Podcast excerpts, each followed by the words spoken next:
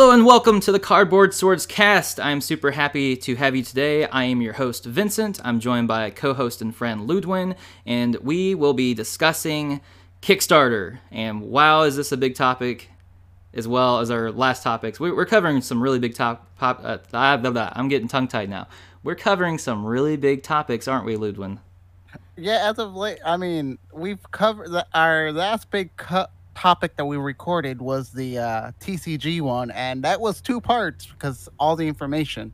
And if we wanted to, that could have been three parts, but uh, I don't think we wanted to do that at that time. yeah, not at the moment, but who's to say in the future if people want it, we might you know do some more parts about TCG, and same could be true about Kickstarter. We could do more parts of these as well. Yeah, right now we're just going in general with Kickstarter, and I'm pretty sure everything could be even more uh, in depth talked about because Kickstarter is something everyone's been talking about for a, a variety of products. Yeah, yeah, no, Kickstarters are very popular. A lot of people know what they are, even if they haven't backed anything. And before we really dive in, I just want to let everyone know I got a new puppers. You know, he's adorable and he's uh, beside me. And uh, so if, if there's any ruckus being caused, just know that that's uh, our puppy Ham. So just keep that in mind. I think he's going to be a good boy, though. So we're going to try to get through this without any interruptions. I, I don't think it'll be too much of an issue, but I just learned the name of the pup. Ham. yeah, his name's Ham because apparently his whole litter was named after like fall foods because they were born one week before Thanksgiving. And so like his sister was Pumpkin and he had a brother named Broccoli and a bunch of names like that. And uh, I I was kind of more in favor of changing his name, but Abby really wanted to keep his name, and I, I'm more okay with it in terms of like there's a lot like Ham could be short for a lot of things. You have Hamilton, Hambone. I can call him like I don't know Hamden, Hamtaro. Uh, I don't know. I can just call him whatever. There's like so many things that you could say with the the name Ham. So it's been at least fun uh, having that name. I, I think we're showing our age because Hamtaro was the first name first name to come to my head, and then you mentioned it. It's like you know, most a lot of people wouldn't get that reference nowadays. Hey, Abby is a huge Hamtaro fan, so she's she's on board with us. All right.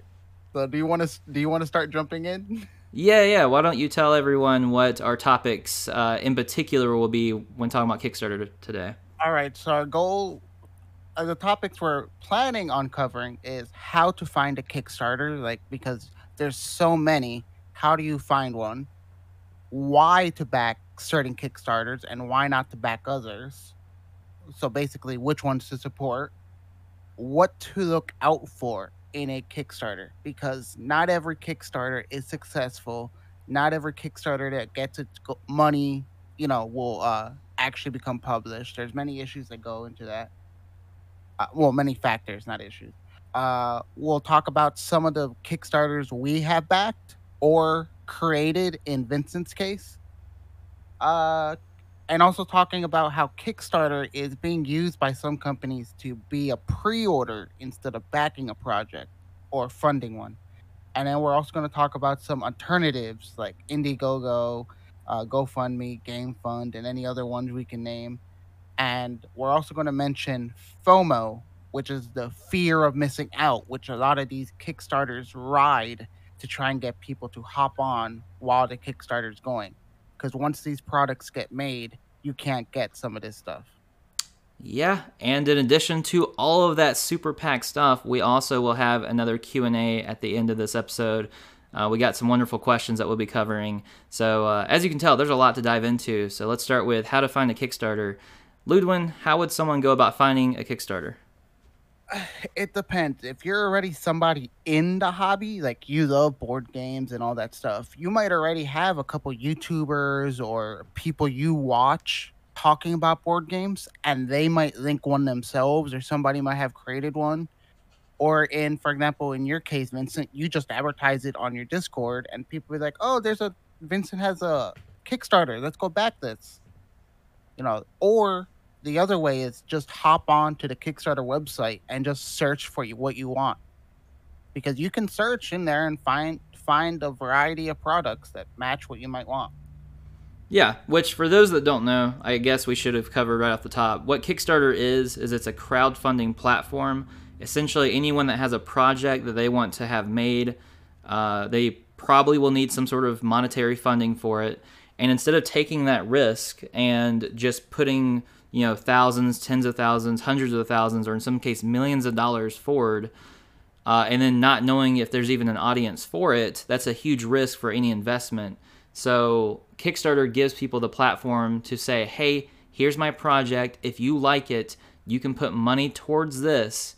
And then if it reaches its funding goal, which is the amount of money that they need to have the project be successful, then theoretically they will then make the project, get it released, put out to the public, and then anyone that backed it and supported it will normally get certain perks. They might get early access, they might get a special edition that you only get through supporting it on Kickstarter, they may get it for a discounted price, etc.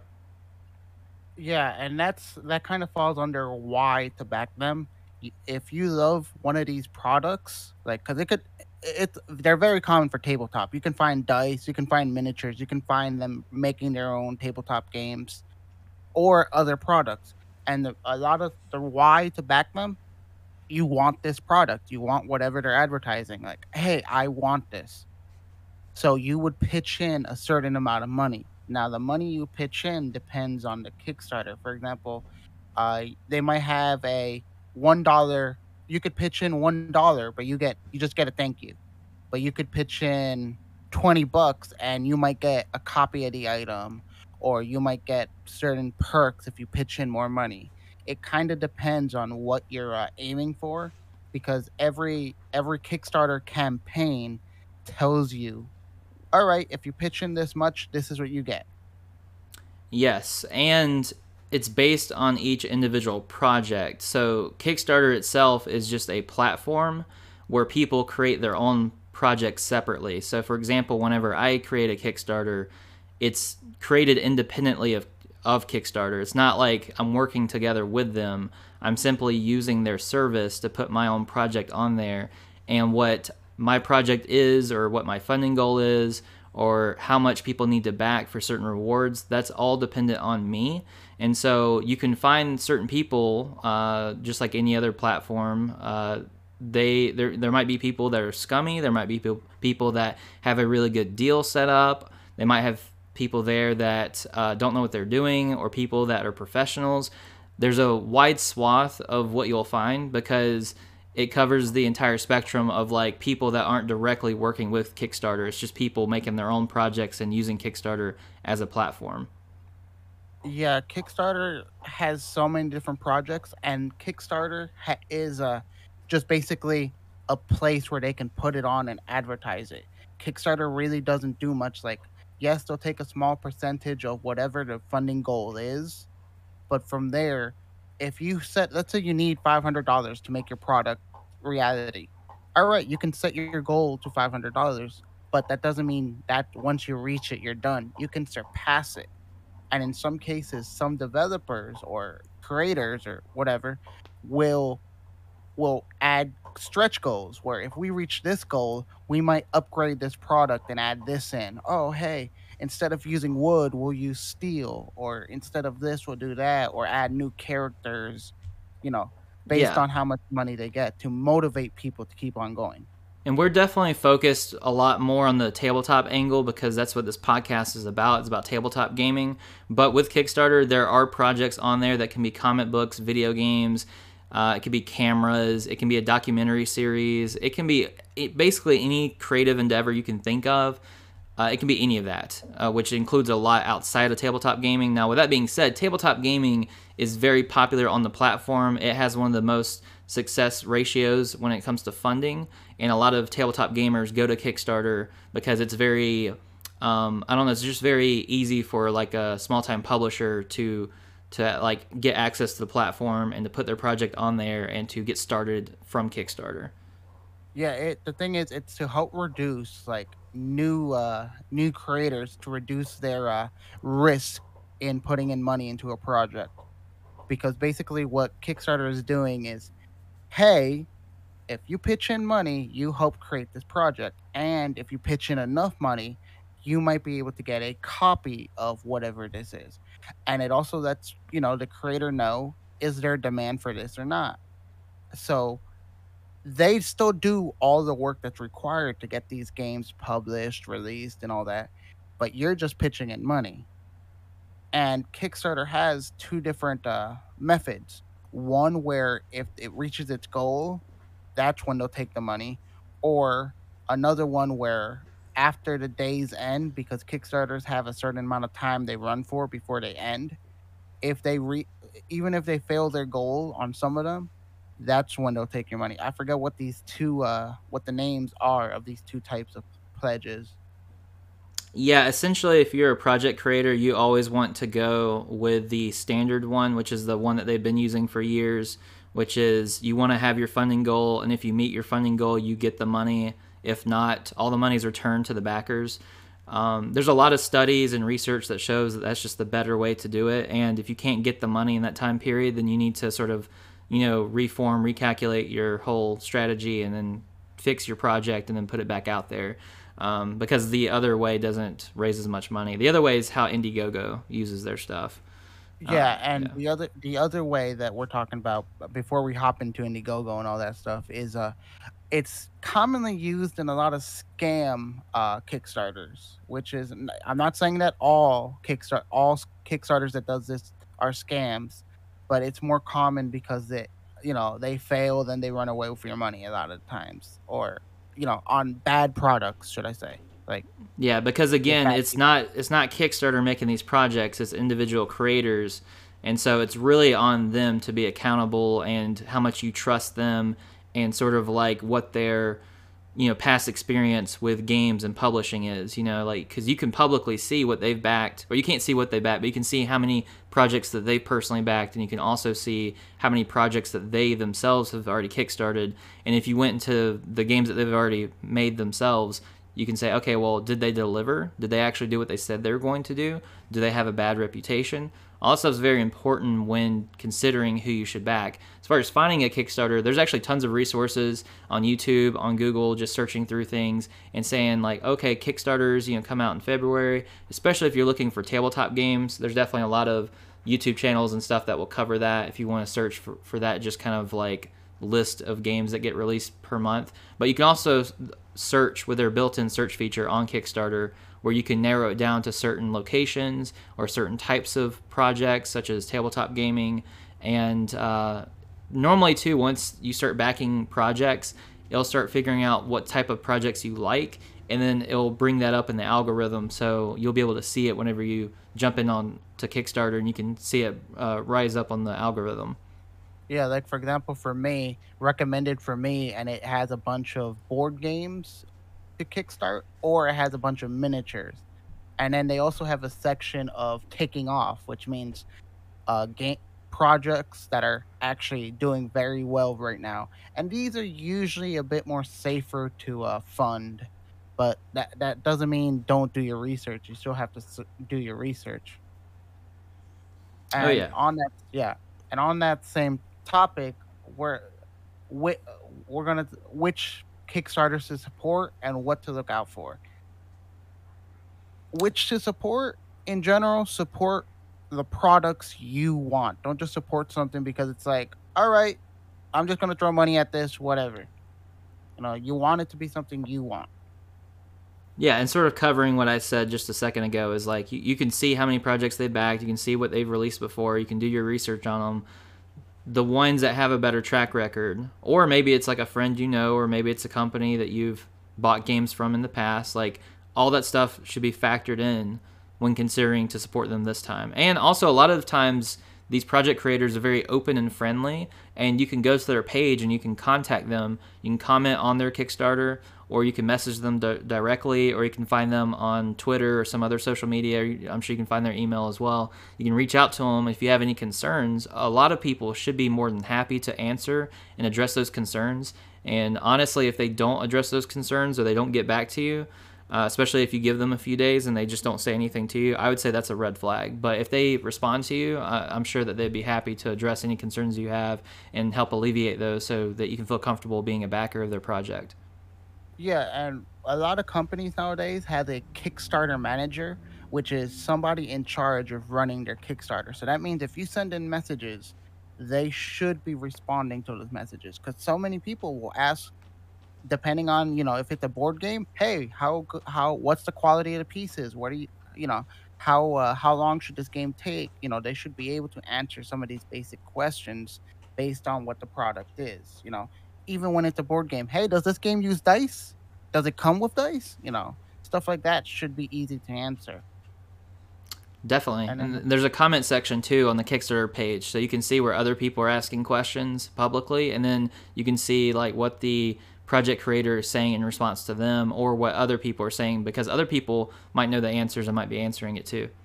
Yeah, and a lot of times they also add a FAQ section for commonly asked questions. So you can also look at that and see, oh, hey, they answered my question already. I don't need to message them for this. And sometimes after looking at that FAQ, you might have more knowledge than you expected for a game. And then what I think something to look out for though is if they're using a copyright or a trademark, make sure they have permission to do it. Like, oh, hey, they're using Transformers for this board game. Do they have permission from Hasbro to use that? You know, because you can't just say, hey, I want to make a uh, uh, a World of Warcraft card game, and then oh yeah, they don't have the copyright, so you're investing in something that you can't, you know, that can't actually happen. Yeah, and there's a lot of that that happens because it's not really filtered out by Kickstarter itself. You can have people that jump on there that are infringing on people's trademarks or trying to use other people's intellectual properties and Kickstarter might stop it, but they also aren't really that's not really their position or the take that they take on it. Uh, they just sort of like have things approved and then if there's issues you like that IP holder has to most of the time come and, and show Kickstarter that they have an issue with it. And then they just sort of like cancel the project or suspend it. And they say, okay, you guys deal with it. You know, we're not going to be like a legal court system or anything here. So you have to settle it that way. But that does happen a lot. And uh, Vincent, in your in your mind, are there any red flags for you for Kickstarter? Like the moment you see it, it's like I'm worried. Yeah, uh, one of the biggest ones is if a Kickstarter has like barely any artwork or anything put into it, and especially if it doesn't have its rules, like you can't find the rules, or even or even like them discussing how the game is played at all. There's no, like no videos talking about the gameplay or anything and there's just barely anything covering it and yet the project is getting a ton of funding. I find that really strange especially if they don't seem to have a big like social media presence. So it's like okay like where's this funding coming from? Like who's backing it? You know they don't have like many followers on social media but they're just getting tons of people to back it because that's very abnormal. Like most of the time the games that you see very successful they have tons of videos on it. They have prominent names in the like youtube community that preview and review the game uh, sort of like how is it played um, you know things like that. Uh, they show lots of um, they have like a high quality video. They have nice artwork. I mean and, and honestly it kind of gets to a whole nother problem which is like Kickstarter nowadays is so, is almost so manufactured that some people joke and say it's not even about kickstarting your project. It's more about like just finishing your project or like just kind of like already having it done. Like a lot of times on the creator end, you know, I'm told like, hey, you just need to have your game com- like 100% completed, and like you need to be able to fund everything yourself and have everything funded on your own, and then put the game on there to then raise money to manufacture it and ship it out. But to to ask a creator, especially someone that's smaller, to fund all the artwork, all the prototypes, all the initial manufacturing, and then to also um, fund the advertising and the marketing and all that other stuff uh, before they get any money from it is a very hard thing to do. So it kind of goes both ways. But I definitely am. I, the the biggest red flags are definitely the people that raise a ton of money without looking like they put any work into it. Um, and you know, people don't really have. To, it's not red flags at all if people have a super manufactured game. That's just kind of like a whole nother thing going on. But that's not a red flag. Yeah, I agree with you. Yeah, I understand. And I also agree with you about not having rules because when I back a game, I want to know how to play. or I want to at least, especially when it comes to card games on Kickstarter, I want to know how to play with your cards because your cards could look amazing, but if I don't know how to play, your gameplay could be awful, and then you have nice looking cards that are not really fun to do anything with. Or in other situations, you could have a board game that looks amazing and beautiful pieces. It's like, what do I do with this? You know, yeah, one of my big things too is I noticed a lot of games will have like beautiful art and like art that seems very expensive, but that's like the that's the main thing that they have. Like the, they don't they won't have the gameplay, or if they have the gameplay, it doesn't actually even seem that fun. And to me, like a lot of times the art isn't that special to me. It's just you can tell it's expensive art, so it's like okay, you can tell they invested in artwork, but to me the gameplay is not really there and the other factors aren't really there but those projects will still tend to fund well but that's just kind of my own personal taste you know it's like okay well that wouldn't necessarily be for me but you know people still like that no yeah and also on the artwork front sometimes even when i see uh, tabletop games with bad bad artwork it's also a worry because it's like you know I'm funding this, and this game, and so you have to pitch in at least the price of the base game to get a copy of the base game. So if I'm fun paying twenty dollars for the base game and the art is really bad, that's also a deterrent for me. Yeah, honestly though, at this point too, I mean everyone has subjective taste for art, but like basically art should not look bad at this point. In 2022 like there's so many options and so many people that are very talented artists.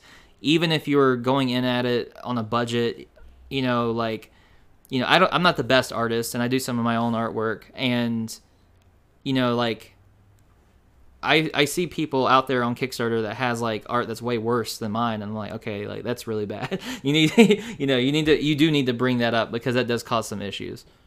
No, yeah, and then the other thing is, is uh, using licensed titles. Like for example, uh, Teenage Mutant Ninja Turtles or Transformers. Again, like I said before, if you, let's say you have permission to use that, now you have access to a lot of art from that. But just because you have a license, you have to make sure that the core of the game is fun because now you're like, oh, I have a Teenage Mutant Ninja Turtle game with the turtles, but it's not fun. So why do I want to play this? Yeah, and unfortunately, you know, a lot of people, and I, I, I myself do this too, but it's like very easy to back something because you love the IP, but that doesn't make the game good.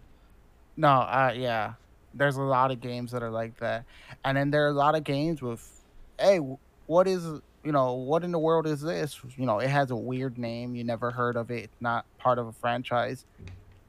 You know, maybe the artwork is a little weird and maybe off-putting for some people, but the gameplay is amazing. You know, that's another thing that could happen. Yeah, which admittedly it's tough for Kickstarters because a lot of times you don't have access to go to your local game store and test out the game before backing it you know like so it's really hard to tell like even if you watch a playthrough which you know i do encourage you to do it's still hard to tell how much you'd actually enjoy the game if you sat down and played it yourself. Especially because and also by the way most of these games are not single player games you have to have a group.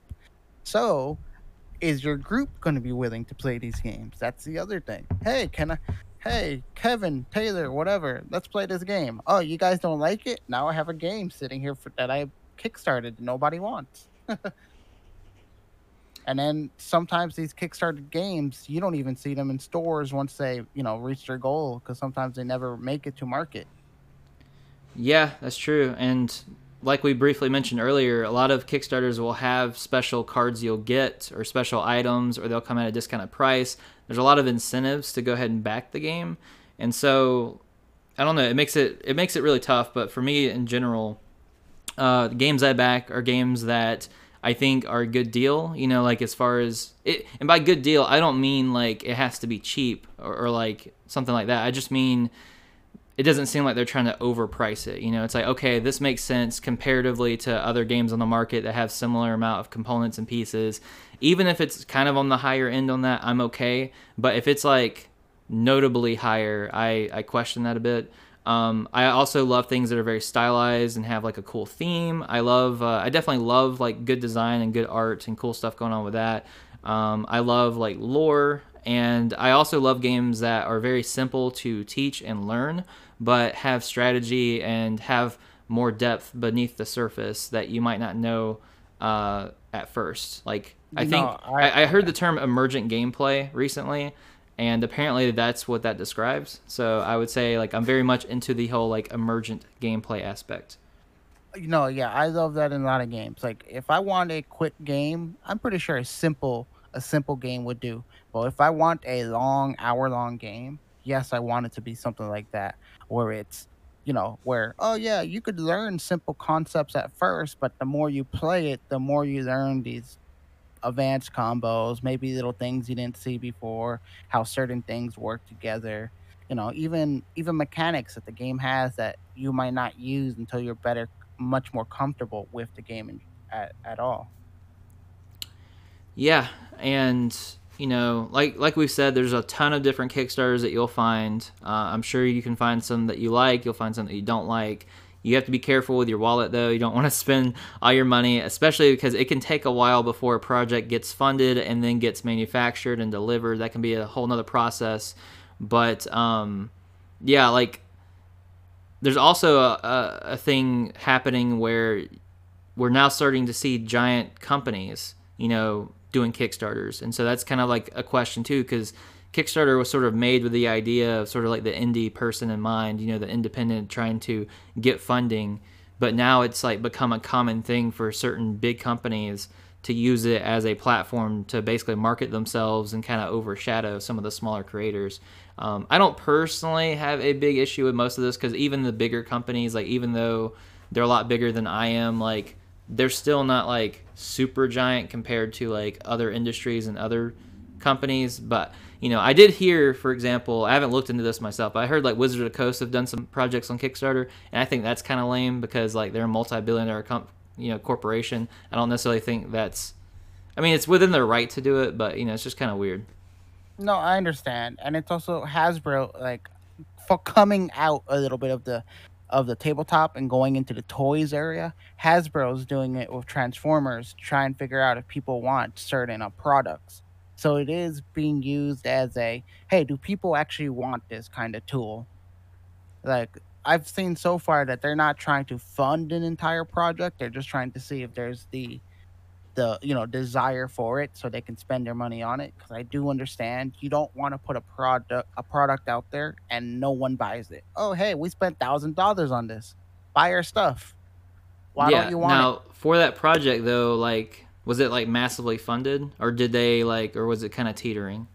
it it was i think it met its goal like barely and it was supposed to be for a uh, a unicron toy uh it was supposed to be like a, a, a giant scale unicron for like hardcore transformer fans so it was just more of a hey do people actually want this and they met their basic goal at least Yeah, I, I've seen people like in the community have some uh, some contention with it. I don't personally have a strong opinion on it because I haven't looked much into that specifically, and eh, you know, it kind of raises up some questions. It's like, okay, well, they're not doing anything that's like, I I don't know, that like it's definitely nothing that like breaks the law. It's nothing that's breaking the rules of Kickstarter, you know. So there's those things, but then you know, I start to think, well, you know, there's definitely things you could do that doesn't break Kickstarter's rules or break the law that still wouldn't be like you still wouldn't want to do. So uh, I I don't know. It's a it's a weird situation, and also I have a bias, and so I got to try to separate that from it. but i i understand i Yeah. understand um, but moving on, uh, is there anything else you wanted to cover? Oh, well, I, we do have the alternatives to talk about real quick. Yeah, and I was also going to still go over Kickstarter being used to pre-order instead of figuring out if people want an item. There are some companies like Renegade, that people uh, Renegade Games, who are basically saying, "Hey, we have this product ready to go, but if you back us on Kickstarter, you can get it early, get some little bonuses."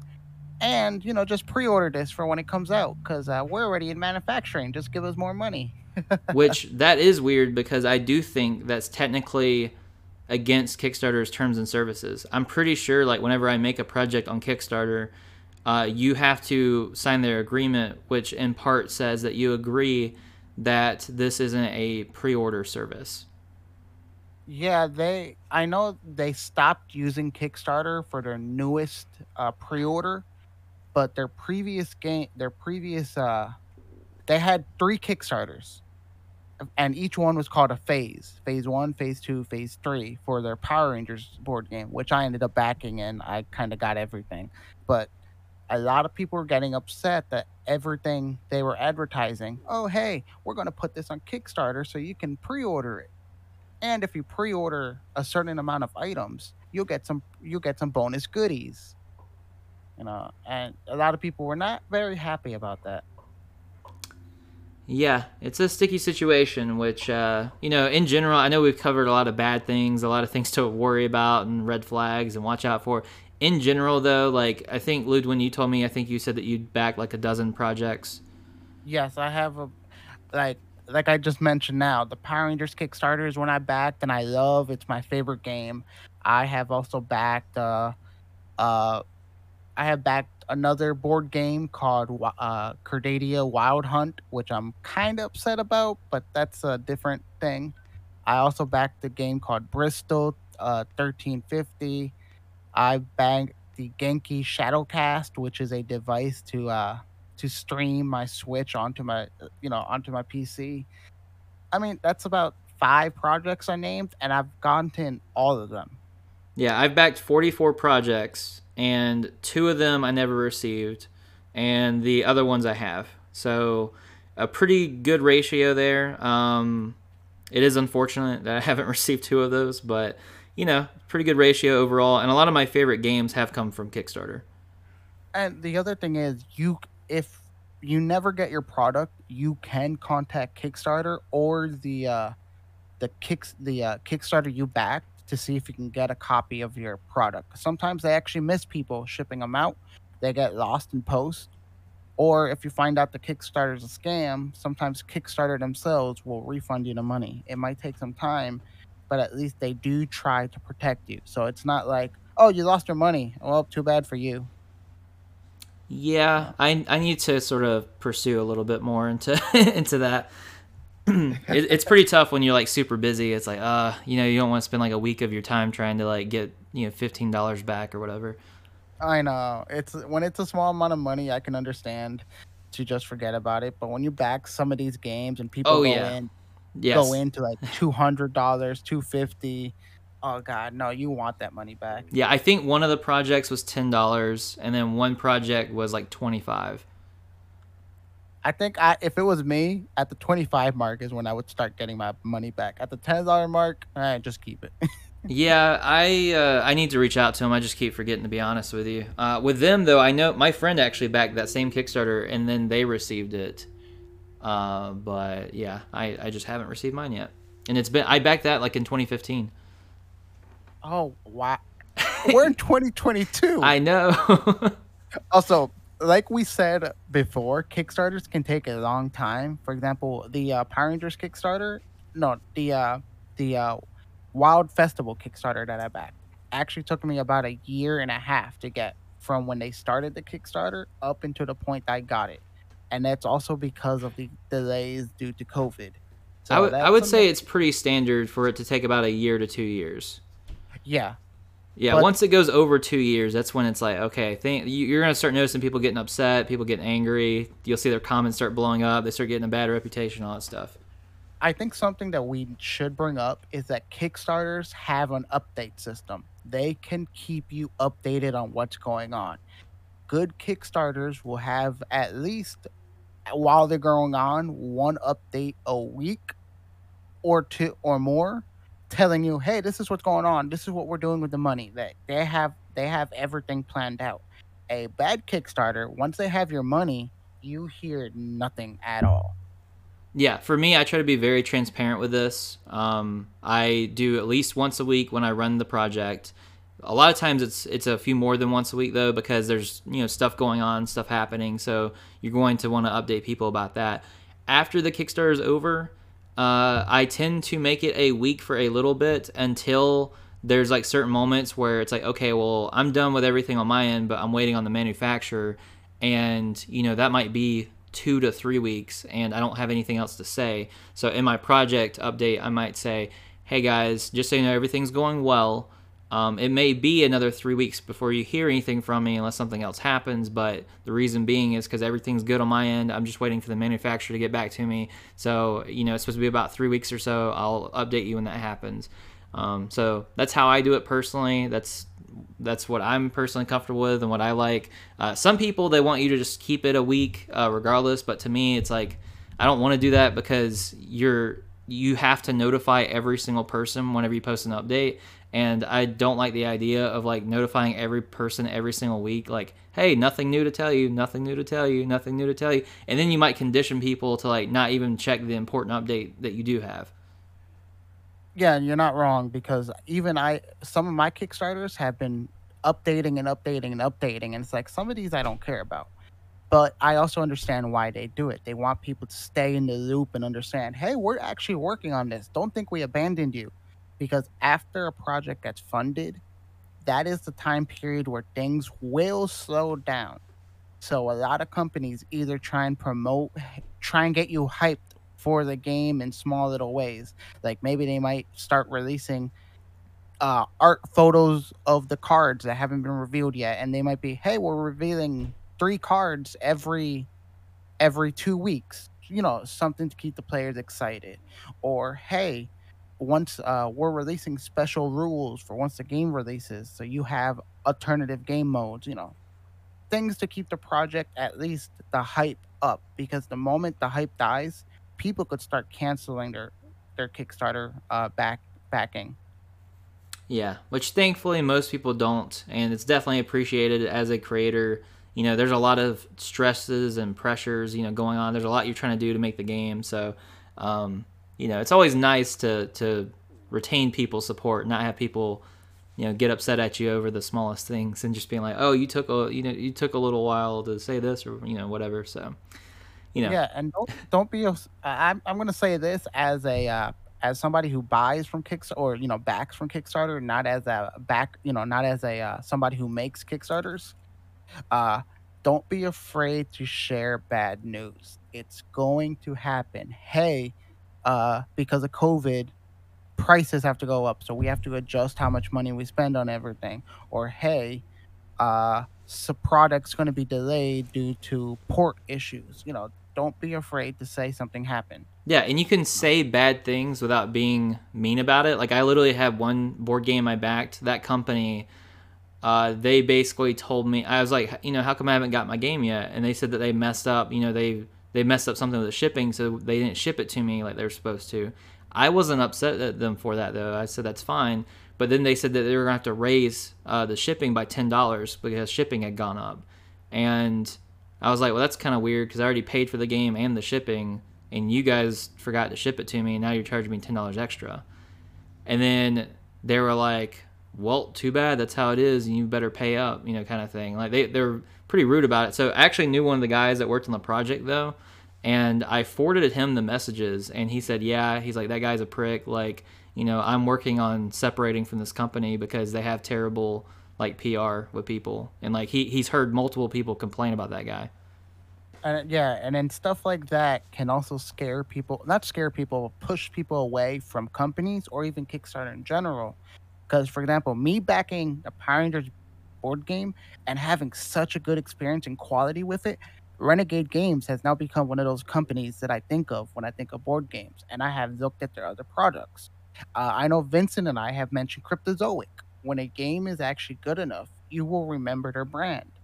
But when bad things happen, you're going to also remember that brand and be like, "Oh yeah, I don't, I don't like this company," you know. Yeah, that's very true. I like a lot. I've liked every single Cryptozoic game I played. So if I see one of their games on a shelf or on Kickstarter, I'm more likely to support that and buy it on the fact that I've enjoyed their games and their quality. I think is good and everything you know has been good. You know about that brand and that company for me. So I'm like, okay, cool. I can support this.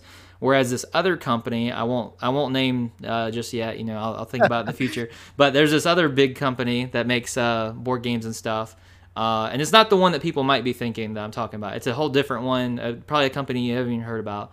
Uh, but they're fairly big, and you know they were just pretty rude to me. And even the the guy that they were working with, uh, that was a game designer and artist that they had uh, employed, uh, he found a way out of his contract because they were causing so many issues. And he heard from so many people that they were being mean and just basically being pricks to people.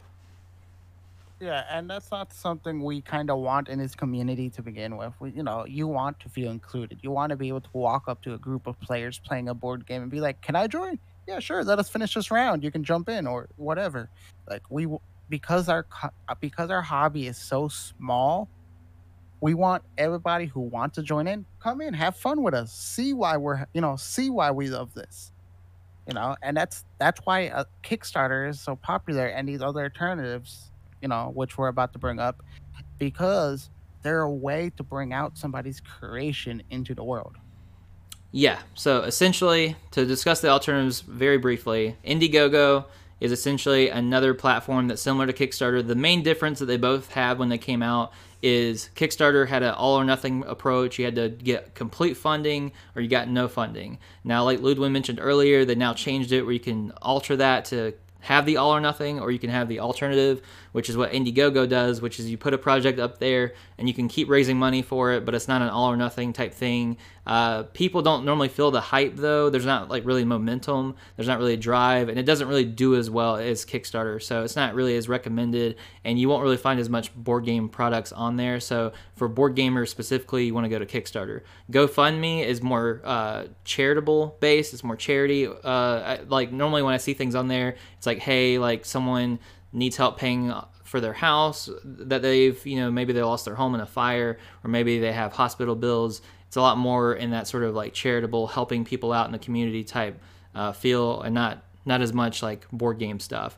And then Gamefound started off as being sort of like a Kickstarter add-on where you could use Gamefound and connect it to your Kickstarter project. And on the back end, as a creator, it would give you more analytics and it give you more tools and options that actually helps you as a creator when it comes to managing a lot of different information and doing project updates and stuff like that. So it's like a back end tool. Now, they've been using that for years, and now they have come out as a fully fledged Kickstarter type platform, but they're specifically used for nothing but tabletop games. So they're really trying to compete with Kickstarter on that front. I don't really know like what ratio they have compared to Kickstarter. I'd say Kickstarter is probably a decent bit bigger than GameFound, but I do think GameFound is growing. They partnered up with the company that made Disney's Villainous, which they made a bunch of other stuff um, that I don't know because I'm not as familiar with that company and those games. But you know, if they're partnered with Disney, then you know that's a pretty big uh, get for GameFound. Uh, so they partnered up together, and they're 100% like exclusive to GameFound, and they're now investors as well. So they're helping uh, build up GameFound. Okay, and going back to Indiegogo for a moment, just so people are aware, Indiegogo and the difference between Indiegogo and Kickstarter is for Kickstarter, you need to already have a prototype or something for of your pro, of your uh, project in order for Kickstarter to accept it. For Indiegogo, all you could have is an idea. Hey, this is what we want to do. The idea could be outrageous and not even work, but that's that's another difference between the two. Well, that's the idea, but honestly, I shared a Kickstarter with you I think a week ago, and we were looking at it, and it had it was for a card game that all it had was was one piece of art and no gameplay, no description of the game, nothing else. And but they had the cards. The thing is, they had the, the product already ready. No, the no, they didn't have any cards. They showed no cards at all. Wait, it might. I might be. I well, might be thinking of a different game then. Yeah, I shared a lot of different ones with you, so I, I definitely like you definitely could be thinking of a different card game or, or a different thing I showed yeah. you. But I've been seeing some things on Kickstarter that look very much like okay, this does not look like a, a put together project or game at all. But I don't know. I mean, I guess things can like slip through the cracks or something. No, yeah, that's a big issue on Kickstarter that's still being fixed where things are slipping through the cracks. But also looking at GameFound, yeah, they have nothing but board games they look so similar to Kickstarter. I really can't tell the difference just by looking at it. Well, I think I think it's because they have more details and their add-ons are straightforward too. Yeah, the add-ons is like a huge plus for GameFound. Like they make the add-on system like way better. And for those listening, if you don't know what add-ons are, it's essentially like you can get the base game, but add-ons could be expansions or maybe it's other games that company made so you can just easily add it onto your purchase so you can get everything together and save on shipping. Or components like additional components because some games might offer uh, flat tokens or cardboard tokens but then as an add-on you could have hey i have metal tokens instead you know stuff like that. So add-ons could be anything that adds on to the game's experience in a sense that the company makes it will differ from game to game definitely and gamefound has a very gamefounds are harder to set up uh, because I, I messed around setting one up and I have one on the back end of my Other Worlds Kickstarter. And they can be a little bit more confusing, a little bit more challenging for the creator perspective, but they also uh, look nice to backers and they have some nice features that Kickstarter doesn't have. I I'm looking through it and I love that they have a section. They have everything organized on the left hand side. Like, oh look, rule book. I can read the rules right away. I can go search about their other stuff, you know, I, really quickly without having to scroll down. I just click on the uh, click on the tab and it takes me to it. Oh yeah. So Ludwin, I think we're ready for the Q and A. I know our podcast is running long today, so uh, let's oh, yeah. Yeah. let's let's get into some of these Q and A's, and uh, we'll be rounding out the show. So. So our Q and A questions today are from Noah Marshall. Thank you, Noah, so much for sending us your questions. I really appreciate it. Uh, first question is from past experiences, I've committed to Kickstarter uh, that I've committed to Kickstarters that never come through. How does Kickstarter handle those kind of situations? Do I just chalk it up as a loss, or do the makers have any repercussions? So, from what I know, is depending. Like we talked about backing methods. If it's a project that uh that has to reach its goal, they never take the money out of your account to begin with. They'll only take it out once it reaches its goal and the funding time is over. Because every project has an amount of time before the project ends. And that's when they'll take out the money if they reach their goal. If it's a project that has the alternative method we talked about, if you never get your product, you can either contact Kickstarter directly and get your money back. That's, you know, that's all I can say on that front from what I know. Yeah, I honestly can't say that you will get your money back though because I do believe there is something in the user agreement when you go to back a project at some point it basically says like hey you understand that you're backing this you know that's why they don't call it buying it or pre-ordering it because it's not a guarantee unfortunately and there have been cases where people just sort of like run off with people's money now granted it's very few and far between it doesn't happen too often um, it happens more in other spaces, like in the video game space. It happens because a lot of times those projects will ask for like a few million dollars, and it turns out they needed like a hundred million, so they're just like way over their heads on it, and they just they just can't make it. So like it just doesn't ever come to fruition. But um, as far as I know, like I haven't tried to pursue it a whole lot, um, but you might be out of that money, and that's just an unfortunate uh, loss with Kickstarter. But just keep in mind the person who made it and the company that they're part of, and uh, definitely reach out to them though because like ludwin said like you can definitely reach out to them you can ask them. It could be a miscommunication. It could be something that they accidentally missed. You know there's a lot of numbers and, and shipping addresses and a lot of things that can happen. So i wouldn't put it past the company to accidentally miss shipping it to you and it definitely could be that. So definitely reach out to them and try to figure it out. But i do think there is there is the, the a chance that you won't get any money back. And the other thing is make sure you do your research before backing the Kickstarter because a lot of times in the comment section before Kickstarter ends, if someone is upset about something, you can read it in the comment section and find out why they're upset. Because sometimes some of these people are shady making these Kickstarters, and it's something we got to look out for. Yeah, and that's not to say just because you see someone upset, that doesn't mean that that Kickstarter project creator is doing something shady or wrong because sometimes you just you just have people that get upset for no good reason. But if you see people getting upset, especially if there's multiple people getting upset, then that definitely should raise some red flags. Yes. All right, so for our second question is when making a game, when do you feel comfortable making a Kickstarter? After a rough concept, after a prototype, or can you go just based off of an idea? Okay, so for Kickstarter, you definitely want it to be as finished as possible. A lot of people in the industry will say that it needs to be basically complete. Uh, for me personally, I sort of go against recommendation, which is I, I basically normally put a Kickstarter out there when most of the artwork's done, if not all of it. Uh, most of the rules are done, if not all of it, and the game's been play tested a good bit. Um, so I have it mostly done. I'd say like instead of waiting until it's 100% done, I normally wait until it's about 90% done and I put it out there.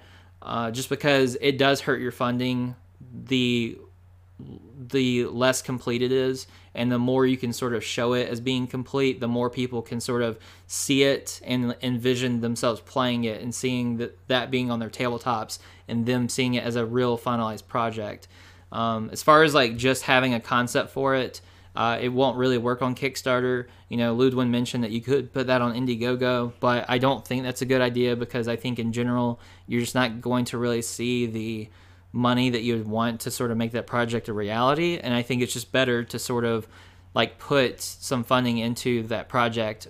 Uh, for example, with Spellslingers, that started off with like I think it was a three hundred dollar investment.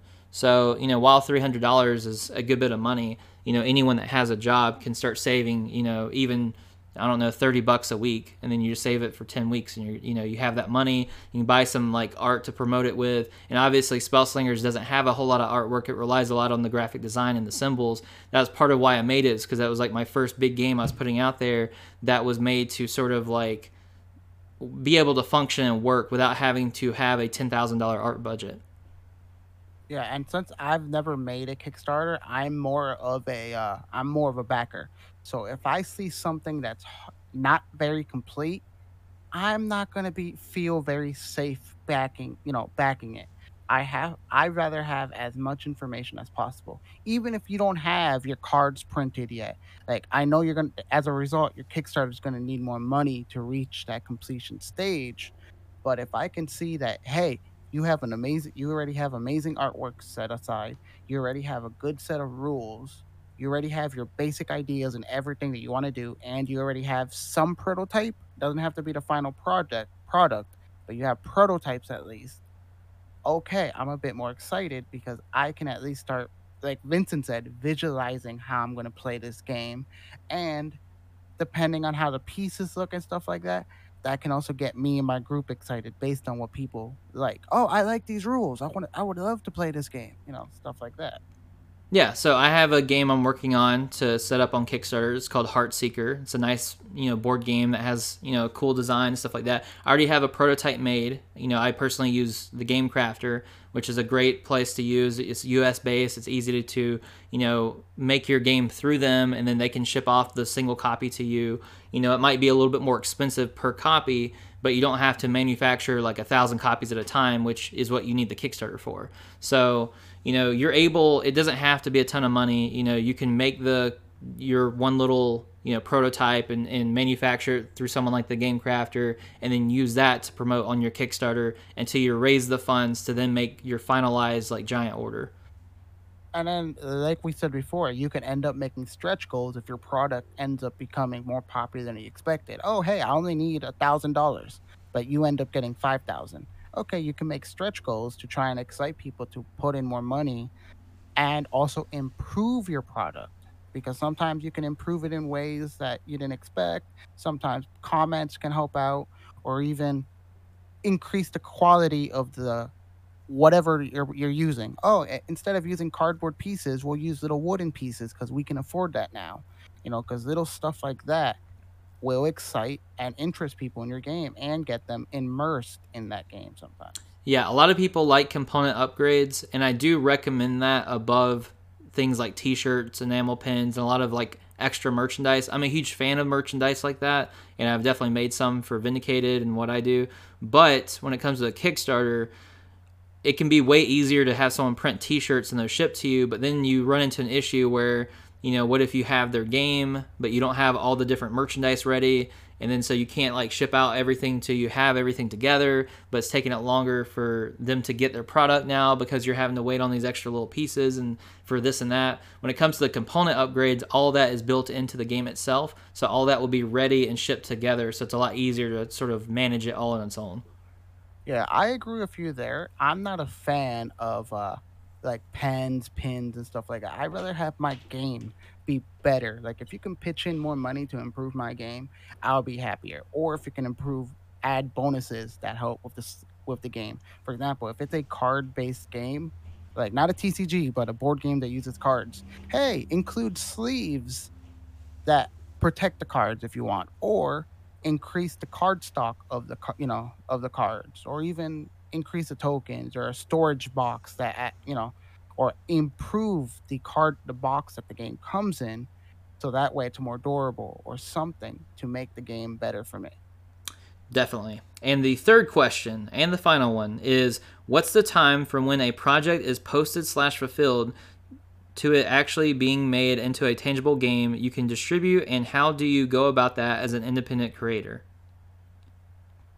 Okay, that sounds more like you territory, but I know from me backing a game, that usually I know when they first get created, it's uh, they usually put 30, 30 days or a little longer, and then from thirty days to completion of the of the you know the completion of the Kickstarter, then from there it can take up to a year or more for that game to become a published game to be everybody get their copies.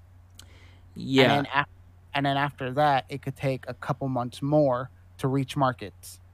Yeah, I would say about a year is what you can expect. Um, it could go a little longer uh, if you run into some complications and some issues two years is definitely on the long end of that spectrum and once it gets past two years is when it's it's pretty bad. It's like okay this is going really bad. And really it shouldn't take two years for the vast majority of projects. And that's like I, like I said that's only if things are going you know kind of wrong but they're still trucking along sort of deal. Uh, but yeah you're you're looking at about a year for most things. Um, but with that being said I know with Spellslingers I believe I kickstarted that in April and I had it uh, sent to everyone's I had it delivered to everyone in November, I believe. So it was from April to November, and I think Guillotine was on a similar basis. So for like the simpler card games, uh, I was out to I was able to have those out within the year. Yeah, I know for me, I backed a card game called Muffin Time, and uh, it took because of so many delays and issues, and because of COVID hitting, it actually ended up taking a year and a half to get published, and I think it took a couple more months to even ship out due to shipping issues and all that. So you do have to account for the state of the world and what's going on too, because games could get completed, but it could get stuck somewhere along the way too. Yeah, and as far as about like going into the nitty gritty about like how the game's actually made, about like contacting the manufacturer, going through a publisher, and like getting price quotes from people, and whether or not you're paying like a shipping company to you know, pick up the imported games that were manufactured overseas to then deliver it to a warehouse that then you have to pay someone to deliver it to you and all that stuff. Uh, we can't get into all that in this podcast episode because that that in itself could be its own topic because uh, that's that's a whole like that, that's a whole mess uh, in itself, and it's a, a lot. Can of worms. Yeah, it's a big and, can of worms. And it's like my least favorite can of worms too, because it's like my least favorite part about being a game designer is just like dealing with all the like logistical issues. I'm sometimes I'm glad I'm just a player and all I do is wait for the products to release. While you're out there, oh, we got I gotta I gotta call and make sure this is coming out right, or they sent me the prototypes and they were bad and all that stuff. yeah, I'll say there's definitely a reason why I have a handful of digital like you know uh, like why I made some a lot of uh, PDF based Kickstarters because I while I've had some physical ones, I've also done you know Legendaria, which is all PDF based. I've done a lot of Otherworld stuff that's all PDF based. So uh, it's not that I don't want those things to be physical. It's just like man, it's like so much of a relief not to have to worry about the physical shipping and all that stuff. But of course, you know I love making physical games, and you know that's really where my heart is. So uh, it's kind of like a trade off. So I just kind of go back and forth on it. I find digital a little uh, difficult for me to focus on because I rather have the pieces and stuff right in front of me. Like, oh, I can mess around with this. I can actually read the card myself or look at the rule book myself because there are a couple board games switching over to digital, and I'm not, I'm not too happy about that. yeah, no, I mean, trust me, I'm definitely someone who loves smelling cardboard and rolling dice, so I'm right there with you. Yeah, I guess this is the end of the podcast. I think we covered all the major topics you wanted to, right? Yeah, yeah, for sure. Um, if anyone listening has any more questions they'd like us to do in a follow up episode, let us know. It can be about Kickstarter or it can be about something that we covered in the past or something that you'd like us to cover in the future. We'd love to talk more about it because, you know, tabletop gaming is Ludwin and I's passion. And, uh, you know, huge shout out to Dylan, you know, for giving us some uh, glorious praise on social media, saying that he really appreciated, uh, you know, what we had to say about his questions and um, you know saying that he wants us to make some t-shirts so he can buy some and uh, you know that he just appreciated the passion that we have for everything. So really appreciate you dylan. Really appreciate you noah for asking questions. Really appreciate patrick and hayden for asking us questions for our last episode. Just everyone has been so kind and just we really appreciate it. Hey just keep hey just keep those questions coming. Let us know what you want. It, I, i'm just happy to hear that people are liking the topics and everything. So you know have a good day everybody Yeah, because I mean, Ludwin and I, we, we got you covered. We we know a lot about this industry, and we cover a lot of different aspects as well. So that's why that's why I actually came to Ludwin. and Was like, hey, we need to do this. Like, you're the guy. You're the guy I need to partner up with this. I feel like one issue we do have though is we're a little scatter scatterbrain at times on certain topics that we do jump around here and there, and we're getting better at focusing. But yeah, yeah, that is because because that's kind of my thing. Like I'm I'm the scatterbrain guy, so it's like trying to it's like Ludwin it's like you're like well you're probably thinking like why am I the guy trying to reel this in? Like I'm scatterbrain too. Yeah you're not wrong about there it's like all right let's talk about this. Oh you know Yu-Gi-Oh! Yeah I think we're doing pretty good but you guys let us know. Thank you so much. We appreciate you. Subscribe follow share all that good stuff. Take care. Stay awesome. Yep stay safe